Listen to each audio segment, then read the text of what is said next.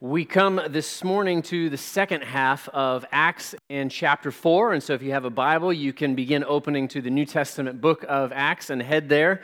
And uh, in just a moment, we'll be reading from verses 23 all the way to the end of the chapter, which is verse 37. Uh, if you are just joining us this morning, we have been going through the book of Acts in a series that I've entitled The Power to Change the World.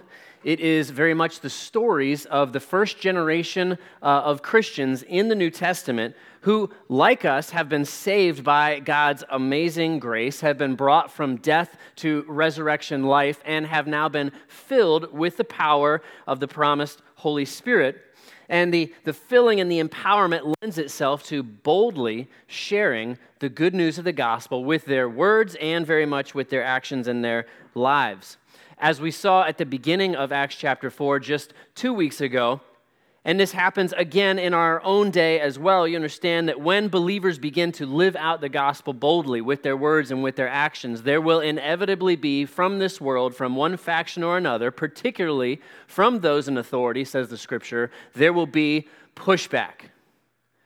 Stop talking about Jesus was the word from the powers that be, as we saw two weeks ago. Those social powers, political powers, self righteous powers, secular and sacred powers that all began to literally threaten the apostles, even as many will do to believers this very day.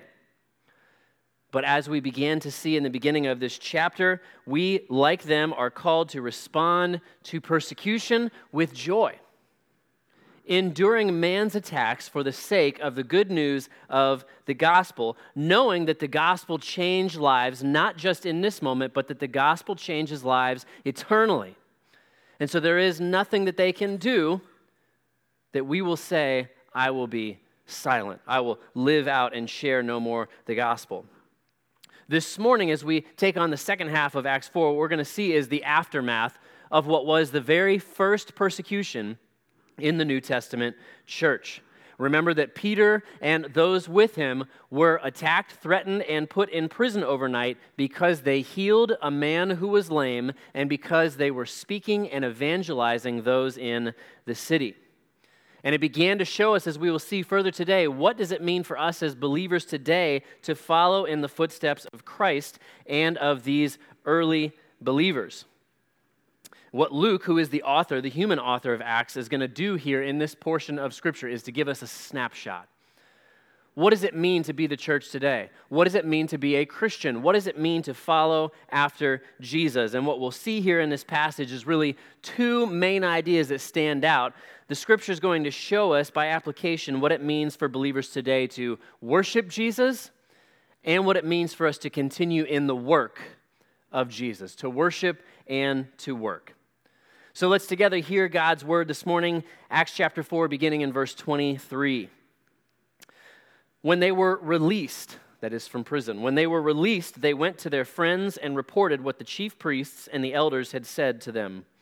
And when they heard it, they lifted their voices together to God and said, Sovereign Lord, who made the heaven and the earth and the sea and everything in them, who through the mouth of our father David, your servant, said by the Holy Spirit, why did the Gentiles rage and the peoples plot in vain? The kings of the earth set themselves, and the rulers were gathered together against the Lord and against his anointed.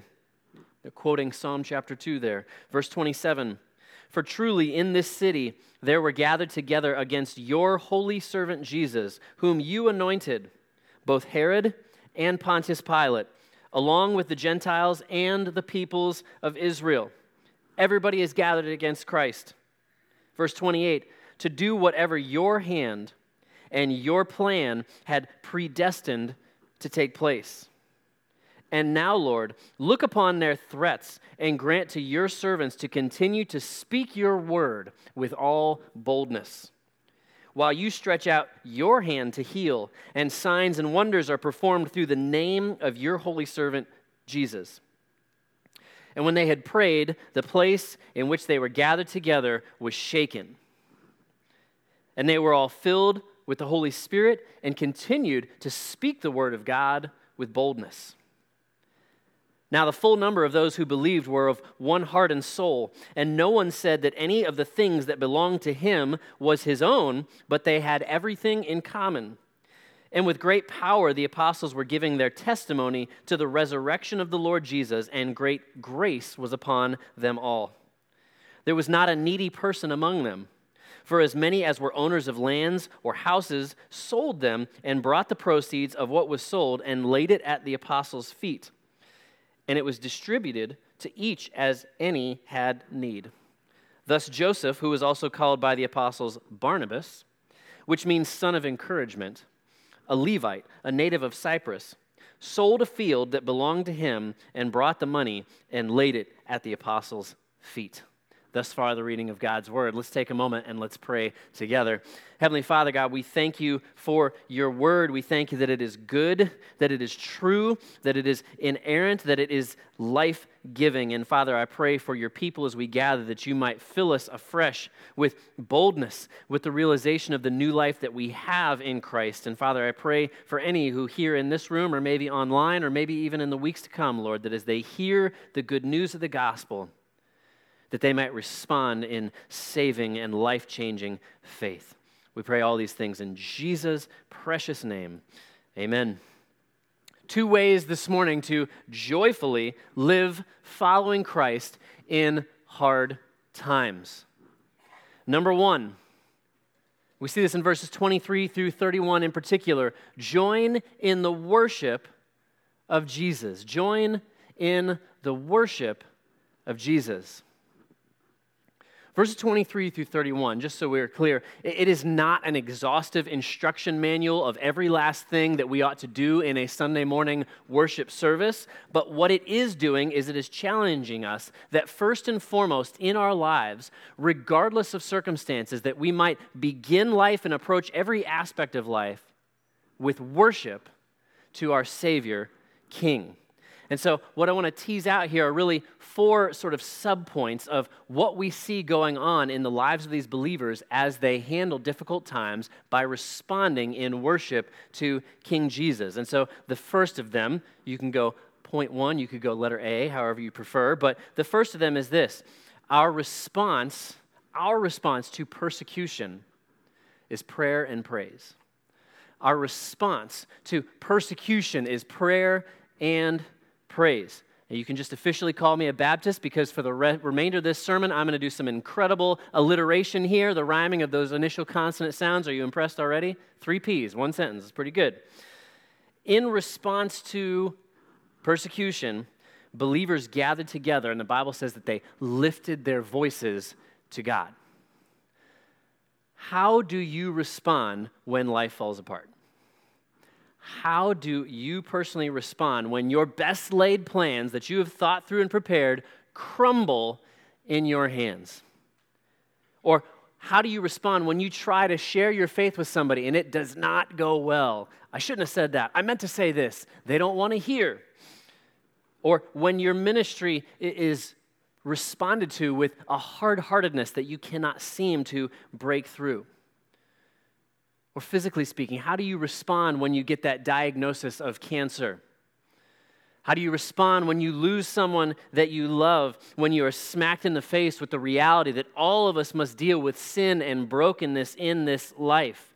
Well, the response here of this first generation of Christians to persecution was to essentially hold an unscheduled worship service.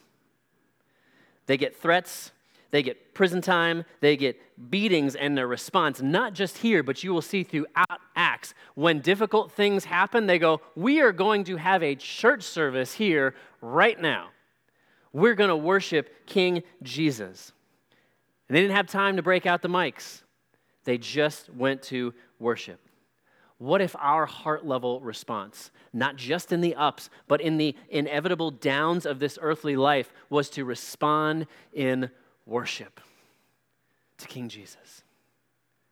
We go back to the very beginning, uh, the book of Job. Job is a man who probably suffered more than any other person, at least that we could read about. As a believer, he suffered. And in Job 13 15, this profoundly powerful and yet simple verse, Job, lifting his voice to God, says this Though he slay me, yet will I hope in him.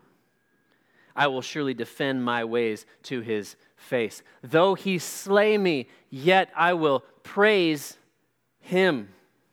Why?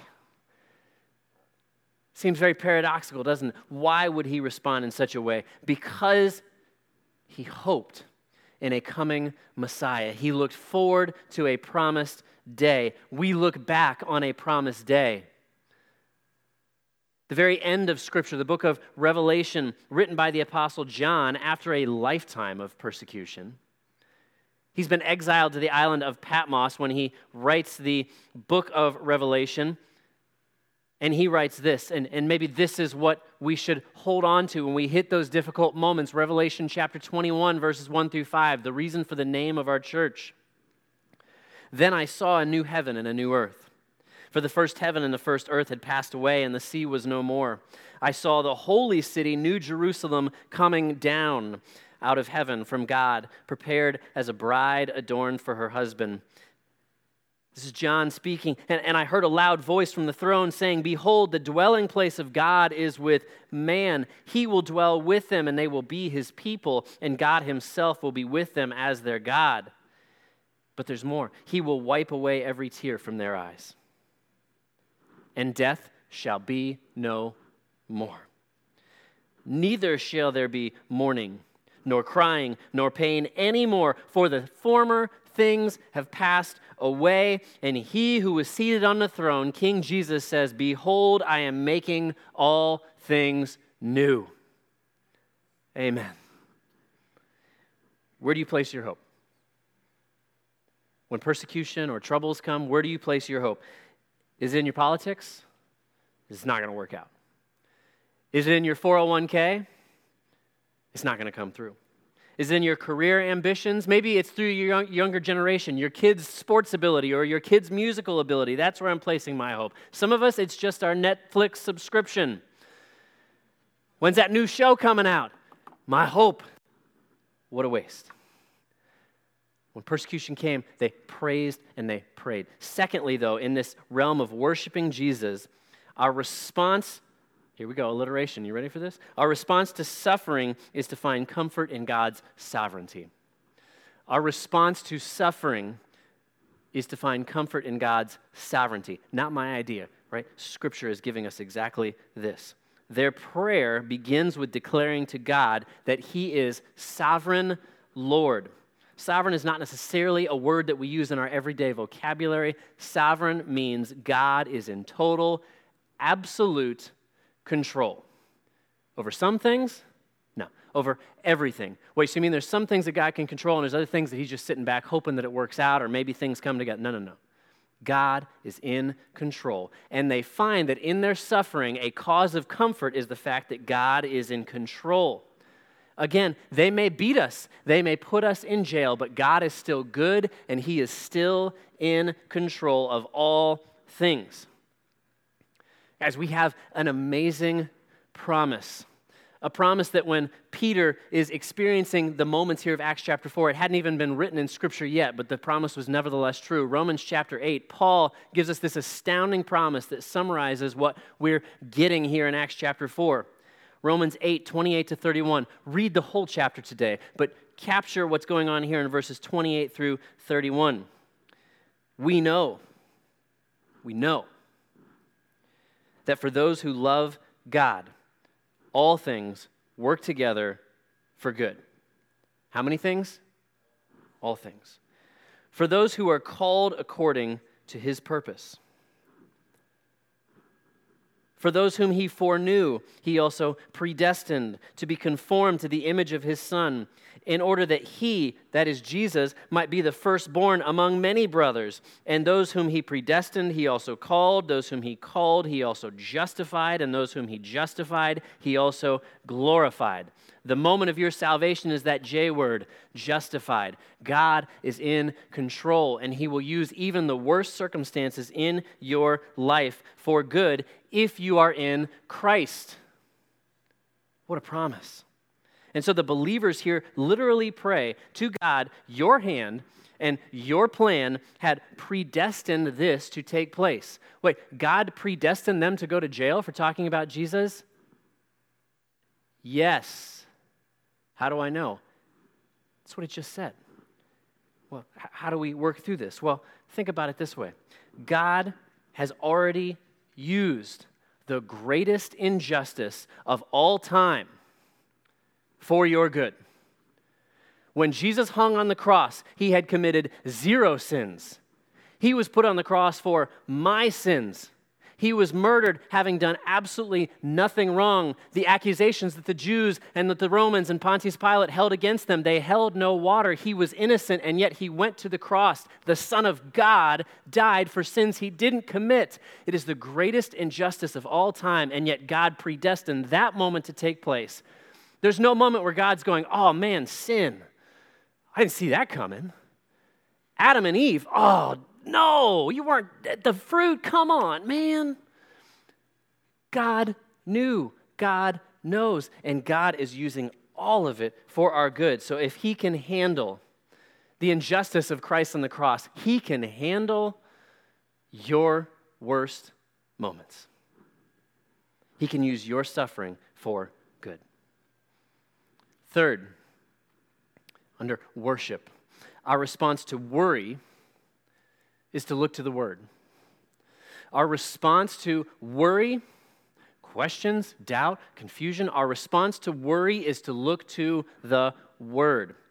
And in the Word, we get understanding. We get this explicitly in verses 25 and 20, through 27. The believers here understand their situation and how they should respond by reading the Bible. Wait, what? The believers understood what they should do in that moment, that contemporary moment, by reading Psalm chapter 2, which had been written a thousand years earlier. What they are doing is quoting a portion of Psalm chapter 2 written by King David. Psalm chapter 2 is a messianic psalm, among other things. It promised within its content that there would one day be a Messiah who would be the Savior, and now they understand the Old Testament to be speaking about King Jesus. This psalm also, if you go back and read it, I highly encourage you to, it gives us another type of a snapshot. It gives us a snapshot of the ugliness and the wickedness of sin. In particular, it highlights again kings and those in authority for their wickedness and rebellion of saying, I don't want God as my king. But that mentality is very much the root of sin in all people. It is not just those kings or those people over there who struggle with sin. It is these people. It is me. It is us. Because the root of sin in all of us is that mentality that says, I don't want you, God, as king. I will be my own authority.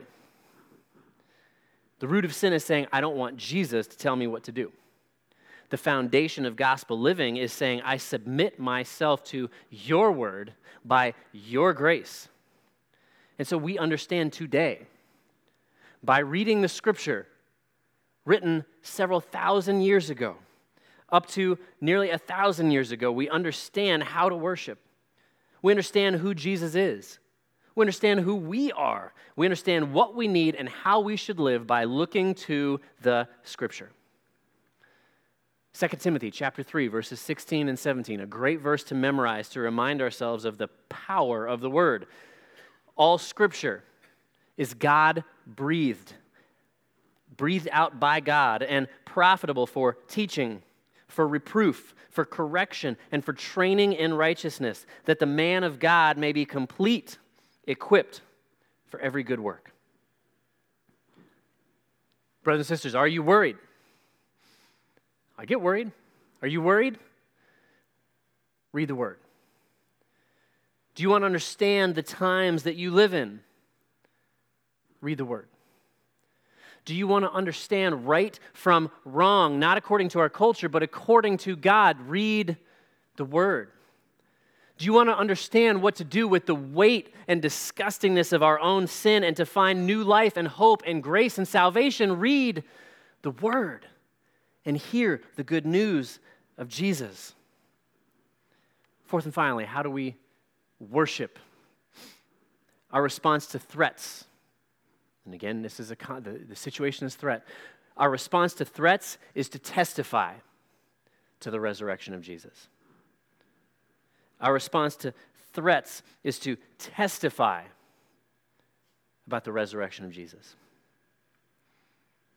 We're told here again and again the miracles, the healing, the, the, the evangelism, even, they are all by the power of the Holy Spirit in us and through the name of Jesus. And so when we worship God, we begin with the reality that it is not about me, it is not about us, it is not about our abilities, it is about His power manifested in us. And so when we come to worship, we are very much saying, I give you all of the glory, God. I recognize that it's all about you, even in the face of persecution, even in the face of pushback, even in the face of difficult circumstances, we lift high the name of Jesus. Because we're not here to promote our name. Right? Acts continues to go back this idea of the name of Jesus, that there's power and life in even just the name of Jesus. Sin, again, so easily goes, well, it's about the name of Ben. It's about my name. It's about what, what I've done. No, no, no, no, no. It's about the name of Jesus and what he is doing. Jesus Christ, the risen Savior, has the power to save the world. And therefore, we will not be silenced. We will not stop talking about Jesus when anyone says, Stop talking about Jesus. As we saw two weeks ago, the answer is no. I can't, and I won't. And then the Bible says that after they prayed, after they lifted their voices to God, it says that the place was shaken. Can you imagine being there? They pray. It's not because their prayers were really, really cool. Uh, you know, they, they alliterated a lot, and so God shook the place.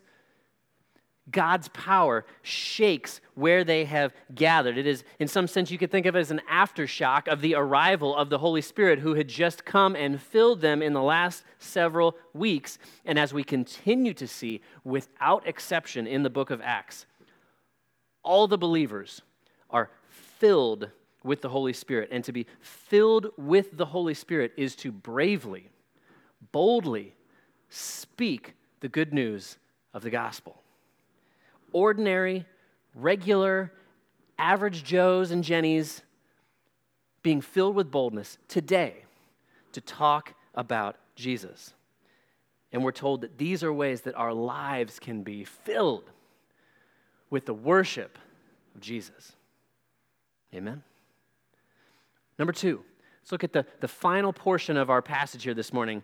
Number two is this join in the work of Jesus. We've looked at joining in the worship of Jesus and now the work of Jesus. And this is verses 32 through 37 that finish out this passage here. I want to reread these last several verses for us. Now, the full number of those who believed were of one heart and soul, and no one said that any of the things that belonged to him was his own, but they had everything in common. And with great power, the apostles were giving their testimony to the resurrection of the Lord Jesus and great grace was upon them all. There was not a needy person among them, for as many as were owners of lands or houses sold them and brought the proceeds of what was sold and laid it at the apostles' feet. And it was distributed to each as any had need. Thus, Joseph, who was also called by the apostles Barnabas, which means son of encouragement, and we'll see him more and more a Levite, a native of Cyprus, sold a field that belonged to him and brought the money and laid it at the apostles' feet. Again, this final portion here of our passage, it is not an exhaustive list of every activity or action that it means under the sun to be a follower of Jesus Christ. But it is important to see what are the marks that Luke, as the human author, wants to highlight for us when the worship of Jesus is profound? These are the types of things that the believers are now doing as they join in the work of Jesus, what Jesus is already doing. And three little subpoints to tease out for us now. And I'm sorry, they're not alliterated. The first is this the gospel of Jesus brings unity. The first half of verse 32 the, the gospel of Jesus brings unity. Luke wants us to understand that all the believers, not just the pastor, not just the elders, Uh, not just the, the super, super duper fake celebrity Christians whose lives are always perfect and everything seems fine and we all get along great. No, no, no. Everybody, all of the believers are one. Says the full number of believers were unified with one heart and one soul. You hear that? How desperately does the church need that reality? Need an extra dose of the gospel of Jesus? How desperately does our world need it and cannot and will not figure it out? Because unity comes from one source knowing Jesus personally. That's it. Any other source will ultimately fail. Unity comes from knowing Jesus. And get this the solution to unity in the church globally, the solution to, to unity in this room, the solution to unity in the world is already here. We do not have to invent something new. We do not have to go out and find something new. It is not some new law, although laws are good. It is not some new system of government, although God gives us government as a blessing. It is not some new social plan. It is not doing better. It is not some sort of tagline. It is a person. Unity comes from Jesus. Look at Ephesians chapter 2. The first half of Ephesians chapter 2 is this amazing picture of the reality of the gospel and how Jesus saves spiritually dead sinners. But the second half of Ephesians 2, we usually sort of flutter past on our way to chapter 3, 4, and 5, and 6. But listen to Ephesians 2, 13 through 16. But now, in Christ Jesus, you who once were far off have been brought near by the blood of Christ. For he himself is our peace, who has made us both one and has broken down in his flesh the dividing wall of hostility. By abolishing the law of commandments expressed in ordinances that he might create in himself one new man in place of the two. So making peace and might reconcile us both to God in one body through the cross thereby killing the hostility Paul is telling us two very beautiful and important things. The first is that Jesus' death and resurrection brings reconciliation between guilty, rebellious people and a holy God. He has brought us together. We separated ourselves from God. Jesus' death has brought us together. But on top of that, caught up in this amazing, glorious gift is that Jesus has brought together at least two radically different groups of people. In this case, Jews and Gentiles. How did they get along? Not great. How do the many groups of people in our world today tend to get along? Not great. I don't think I really understood the, the profoundness and the beauty of what Ephesians 2 is inviting us into and telling us we already have in Jesus until everything that has unfolded in 2020 and 2021. As I look to the scripture, I understand the power and the reality of the gospel. Jesus changed enemies into a family you see that? Because Jesus invites all of us into his forever family. Jesus himself, John chapter 17, he prays what's called the high priestly prayer. It's a massive chapter praying for God's people. And in particular, in verse 20 and 21, Jesus prays this I do not ask for these only, but also for those who will believe. He's just got done praying for people who are already believers. He's praying for more believers, talking to his Father. I do not ask for these only, but also for those who will believe in me through their word, that they may all be one. In what way? Just as you, Father, are in me and I in you, that they also may be in us, so that the world may believe that you have sent me. That's Jesus' prayer for unity. Who's the source? Jesus. Who's the end? Jesus. Who's the power to make it happen? Jesus. How do we do it? Well, if Jesus can forgive me for the horrendous things that I have done, then I can forgive you for anything that you may have done to me, and vice versa. Guys, this does not mean that we will see eye to eye on everything. But using the Bible, we can discern the primary from the secondary issues. And so believers can very much, like in this passage, lift high the glorious saving name of Jesus as the Savior of sinners and the only hope for eternal life, and yet still disagree about the educational choice for their children.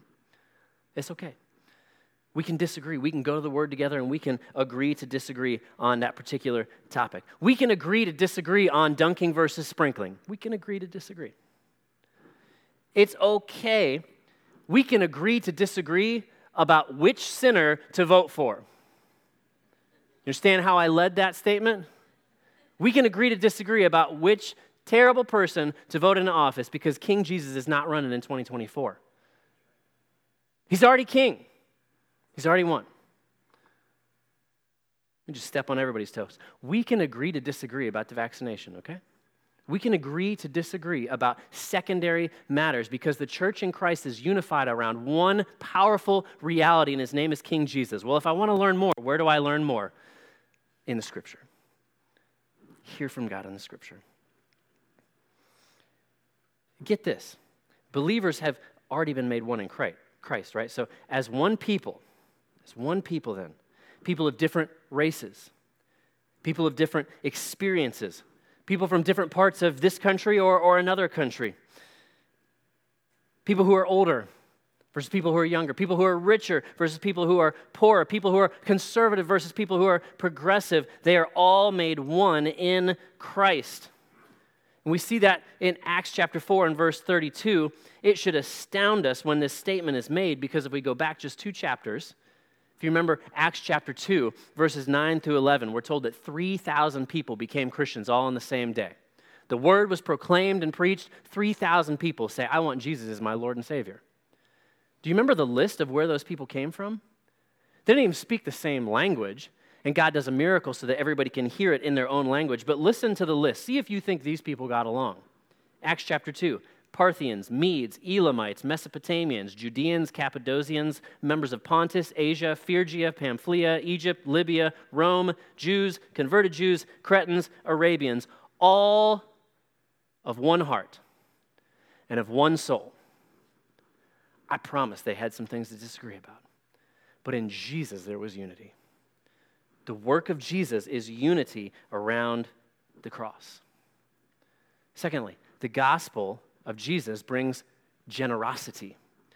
The gospel of Jesus brought unity, and now we see very clearly that the gospel of Jesus brings generosity. And this is verses 32, second half through 37. The Bible says very clearly, very simply, they shared everything that they had. This is not communism. This is not socialism. Communism is socialism by force. This is Christianity. Do not forget what the Bible calls us to be and to do, which is to be generous. To be clear, communism, simple definition those in power say everything you have is ours. We'll take it from here. Christianity says everything I have is yours. As followers of Christ, everything I have is yours. Why? Because it wasn't mine to begin with. God gifted it to me, and so I'm passing it along as a gift to you as well. Acts 4 is a snapshot. It's actually the second time that we get a snapshot along these lines. The first is in Acts chapter 2, verses 42 through 47, by which we pattern our city groups here at New City Church after. And Acts 2 says the believers were selling their possessions and giving the proceeds to any who had need. And along with that, they were studying God's word, fellowshipping, doing hospitality, sharing needs, worshiping together, evangelizing, and new converts were coming to Christ daily. As Pastor Jim Moon told us last week, the gospel changes selfish hearts into generous hearts. And he read for us such a profound verse that I hope we see with a renewed light John 3:16 for God so loved the world that he gave his only son that whoever believes in him should not perish but have eternal life. God did not have to do anything for us. He had every right, if you want to talk about rights. He had total justice, if we want to talk about justice, to let us all go to hell for our sins. But God demonstrates his generosity towards us. God demonstrates his love towards us in that while we were yet sinners, Christ died for us. He did for us what we needed before we ever could have asked or even imagined it. I heard people this week during shop and, sw- uh, shop and swear. Yeah, shop and swear. We'll go with that. Next time we'll call it shop and swear. Come on in. If you're angry, just shop and swear. No. During share and swap, we'll just edit that part out of the sermon. During share and swap, I heard this question Hey, what kind of a church are you? It's a great question. Let me ask you, what kind of a church are we? What kind of a church are we? I understand what people mean when they ask that question, but here's the answer We are a church that believes that the gospel is true. We are a church that believes that Jesus Christ has come to this earth to save sinners like me, and he can save you too.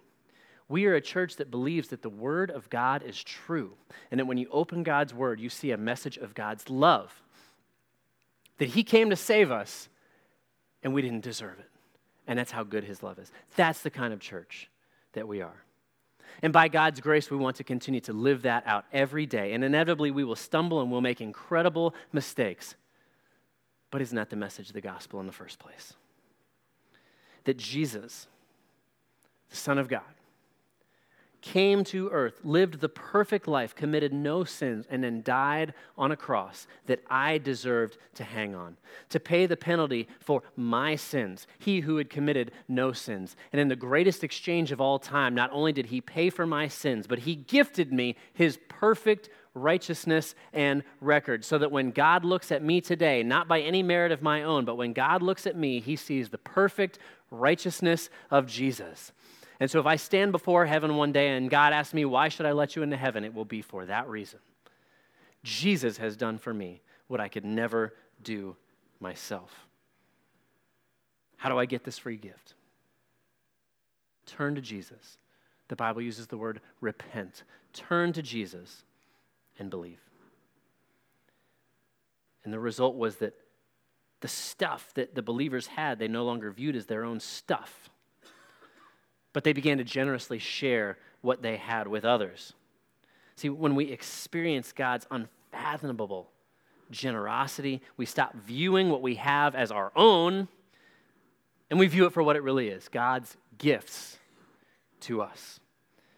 It's not my house, it's God's house. It's not my kids, they're God's kids. It's not my money, it's God's money. It's not my time or my ability. It's God's time and God's ability. It's not my gifts, it's God's spiritual gifts to me. I'm so grateful for everyone who served at Share and Swap. And I loved hearing the conversations that were taking place. And fundamentally, the message to each person that we were interacting with was you know, it, it, really is free. People ask, can we donate or does this cost or do we have to give something in order to get something? And in the most profound way possible, the answer from everyone was no, it is free. Because why? Because we believe that God has been so amazingly generous to us to give us the free gift of His Son and salvation that we just want to get on board with that work. We want to be a part of what Jesus is doing. And if we can bless you in any small way by being generous and sharing with you what we have, then we want to do it. And most of all, most of all, we want you to know Jesus in that same way. That's the point. It's the same reason we serve with generosity here inside the church. Whether that be you give up your time to teach our kids and city kids who are out there right now, and Brenda is teaching them and leading them. She's serving, she's giving generously of her time and her ability.